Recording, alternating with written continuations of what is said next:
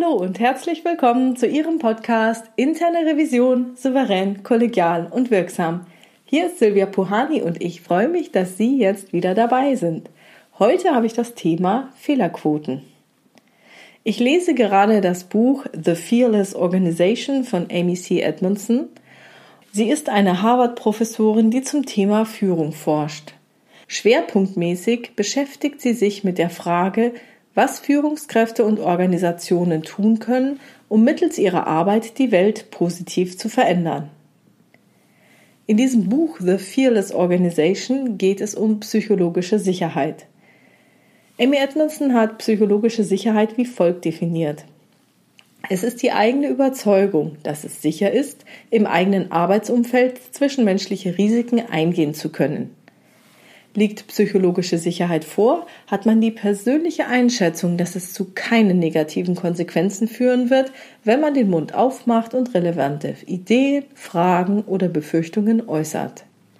Dass mich dieses Thema sehr interessiert, können Sie sich sicherlich denken. Wir Revisoren befinden uns ebenfalls in einem Arbeitskontext, jedoch mit dem kleinen Unterschied, dass wir uns wahrscheinlich häufiger auf dieser Gratwanderung befinden etwas anzusprechen oder nicht? Oder wenn ja, wie wir das am besten tun könnten, ohne unseren Job zu verlieren?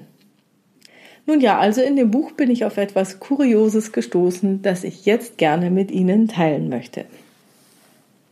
Amy Edmondson beschreibt in diesem Buch, dass sie für ihre Dissertation in einem größeren Forschungsteam Fehler bei der Medikamentengabe in Krankenhäusern erforscht hat.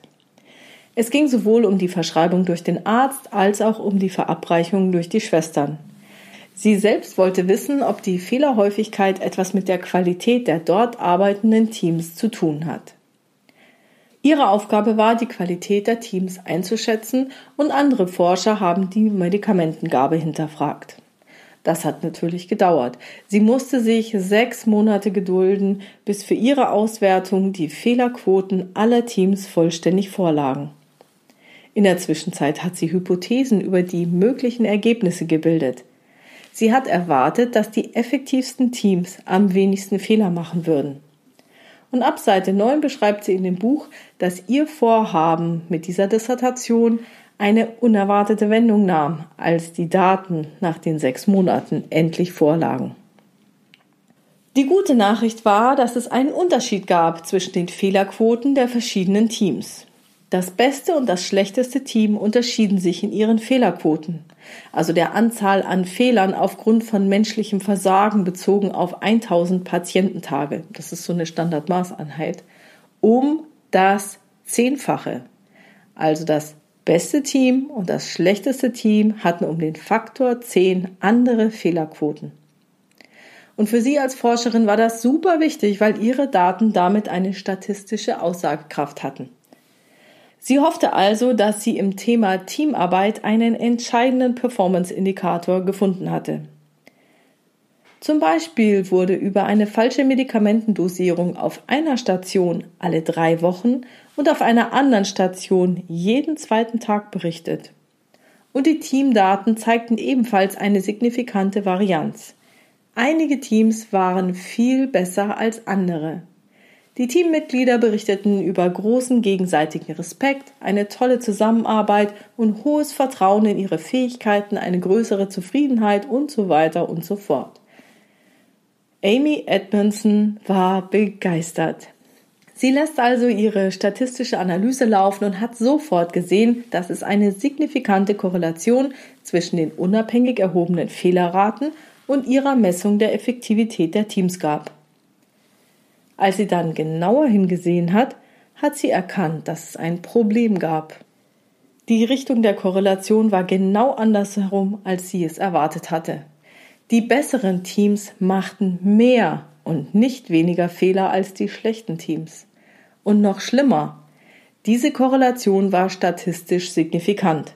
Das heißt, es waren keine Ausreißer. Bei Amy Edmondson ging sofort das Kopfkino los und sie fragte sich, wie sie das wohl ihrem Professor, der ihre Dissertation betreute, am besten erzählen sollte. Sie hatte wirklich ein Problem. Doch nach einiger Zeit hat sie es mehr wie ein Rätsel betrachtet. Machten denn bessere Teams wirklich mehr Fehler? Sie dachte an verschiedene Dinge. Die Notwendigkeit der Kommunikation zwischen Ärzten und Pflegern, um eine sichere und fehlerfreie Pflege zu leisten. Die Notwendigkeit, um Hilfe zu bitten, damit ein anderer die eigene Arbeit kontrolliert, um in diesem komplexen Umfeld sicherzugehen, dass die Patienten die beste Pflege erhielten. Sie wusste, dass die Kliniker effektive Teams bilden mussten. Es machte einfach keinen Sinn, dass gute Teamarbeit zu mehr Fehlern führen würde. Sie fragte sich sogar für einen Moment, ob die besseren Teams mit der Zeit vielleicht zu zuversichtlich oder gar überheblich und damit nachlässig werden würden. Das hätte diese verblüffenden Ergebnisse eben erklären können. Aber weshalb sonst könnten bessere Teams höhere Fehlerraten aufweisen? Und dann kam ihr Eureka-Moment. Was wäre, wenn die besseren Teams ein offeneres Klima hätten, das es ihnen einfacher macht, sich gegenseitig auf Fehler hinzuweisen, über eigene Fehler zu informieren und entstandene Fehler gemeinsam zu diskutieren? Dann würden sie auch über mehr Fehler berichten. Was wäre, wenn schlechtere Teams ein nicht so offenes Klima hätten, so dass es ihnen schwerfällt, andere auf Fehler hinzuweisen oder eigene Fehler selbst zu offenbaren?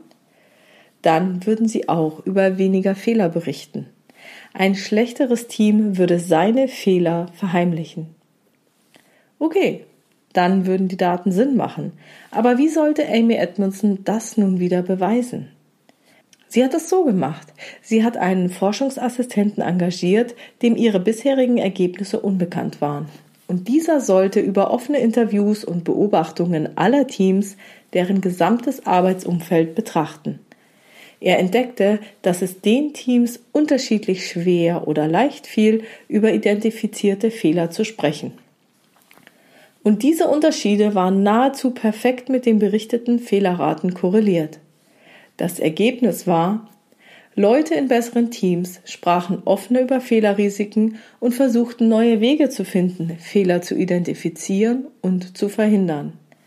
Leute in schlechteren Teams sprachen weniger über Fehlerrisiken und versuchten Fehler zu verheimlichen und zu vertuschen. Die Dissertation war gerettet und Amy Edmondson hat ihr Forschungsgebiet für sich entdeckt. Es dauerte noch einige Jahre, bis sie dieses Phänomen schließlich mit dem Begriff der psychologischen Sicherheit erklären konnte. Es ist also nicht so, dass eine einzelne Initiative, weniger Fehler machen zu wollen oder sollen, dazu führen würde, dass weniger Fehler gemacht werden.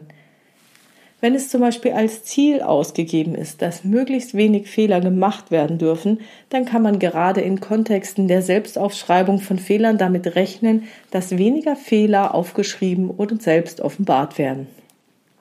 Das hat alles noch keine Aussagekraft darüber, ob nun tatsächlich mehr oder weniger Fehler gemacht wurden. Forschungsergebnisse können mittlerweile Folgendes nachweisen. Wenn Pfleger denken, dass Patientensicherheit auf der Station eine hohe Priorität hat und eine hohe psychologische Sicherheit vorliegt, werden weniger Fehler gemacht. Das liegt daran, dass dieses Team aus Fehlern lernt und dadurch nach und nach die Fehlerhäufigkeit sinkt.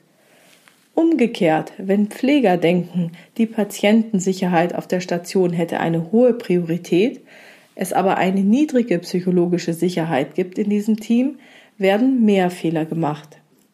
Das liegt daran, dass dieses Team die gemachten Fehler verheimlicht oder vertuscht und dadurch nicht aus seinen Fehlern lernen kann. Daher kann auch die Fehlerhäufigkeit nicht sinken.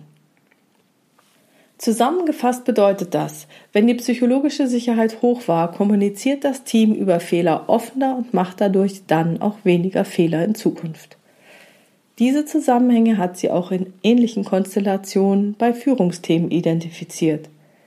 Wenn es ein klares Verständnis darüber gibt, dass die Arbeit komplex und ineinandergreifend ist, kann das Gruppen helfen, eine psychologische Sicherheit aufzubauen, die dann wieder für die notwendige Offenheit sorgt. Was bedeutet das für die interne Revision? Gehen Sie nie ausschließlich von Zahlen oder Datenanalysen aus. A fool with a tool is still a fool. Sie müssen die Daten interpretieren können. Sie müssen wissen, wie die Daten zustande kommen. Sie müssen auch wissen, was für ein Kontext vorliegt. Ist es so ein komplexer Kontext? Ist hier sehr viel zwischenmenschliche Interaktion dabei oder ist es einfach schwarz-weiß? Betrachten Sie also immer die Entstehungsgeschichte und die Rahmenbedingungen der Zahlen. Stammen diese aus einer Selbstaufschreibung oder werden sie technisch ermittelt? Alles, was aus einer Selbstaufschreibung kommt, muss nochmal kritisch hinterfragt werden. Denn selbst wenn die Zahlen auf den ersten Blick schlechter aussehen, muss das noch lange nicht bedeuten, dass sie tatsächlich schlechter sind. Genauso gilt, wenn die Zahlen auf den ersten Blick besser aussehen, muss das noch lange nicht bedeuten, dass sie tatsächlich besser sind. Und zwar auch dann, wenn es um so etwas leicht quantifizierbares wie Fehlerquoten geht. Die Frage ist und bleibt, unter welchen Umständen die Zahlen entstanden sind. Und das war's schon wieder für heute mit diesem Thema Fehlerquoten. Wenn Sie eine Frage haben, die Sie in diesem Podcast gerne beantwortet hätten, dann schreiben Sie mir diese gerne per Mail an info@puhani.com. Oder Sie nutzen eines der Kontaktformulare auf meiner Webpage www.puhani.com. Wie Sie wissen, habe ich dort eine offene und auch eine anonyme Variante für Sie vorgesehen. Und Ihre Fragen werde ich dann nach und nach im Podcast aufgreifen. Es freut mich, wenn es Ihnen gefallen hat und Sie mir darüber berichten oder Sie auch Ihren Revisionskollegen von diesem Podcast berichten. Danke für Ihre tollen Bewertungen und Rückmeldungen. Danke, danke, danke. Bleiben Sie dran und hören Sie gerne wieder rein in Ihren Podcast Interne Revision souverän, kollegial und wirksam. Mein Name ist Silvia Puhani und ich wünsche Ihnen erfolgreiche Prüfungsprozesse.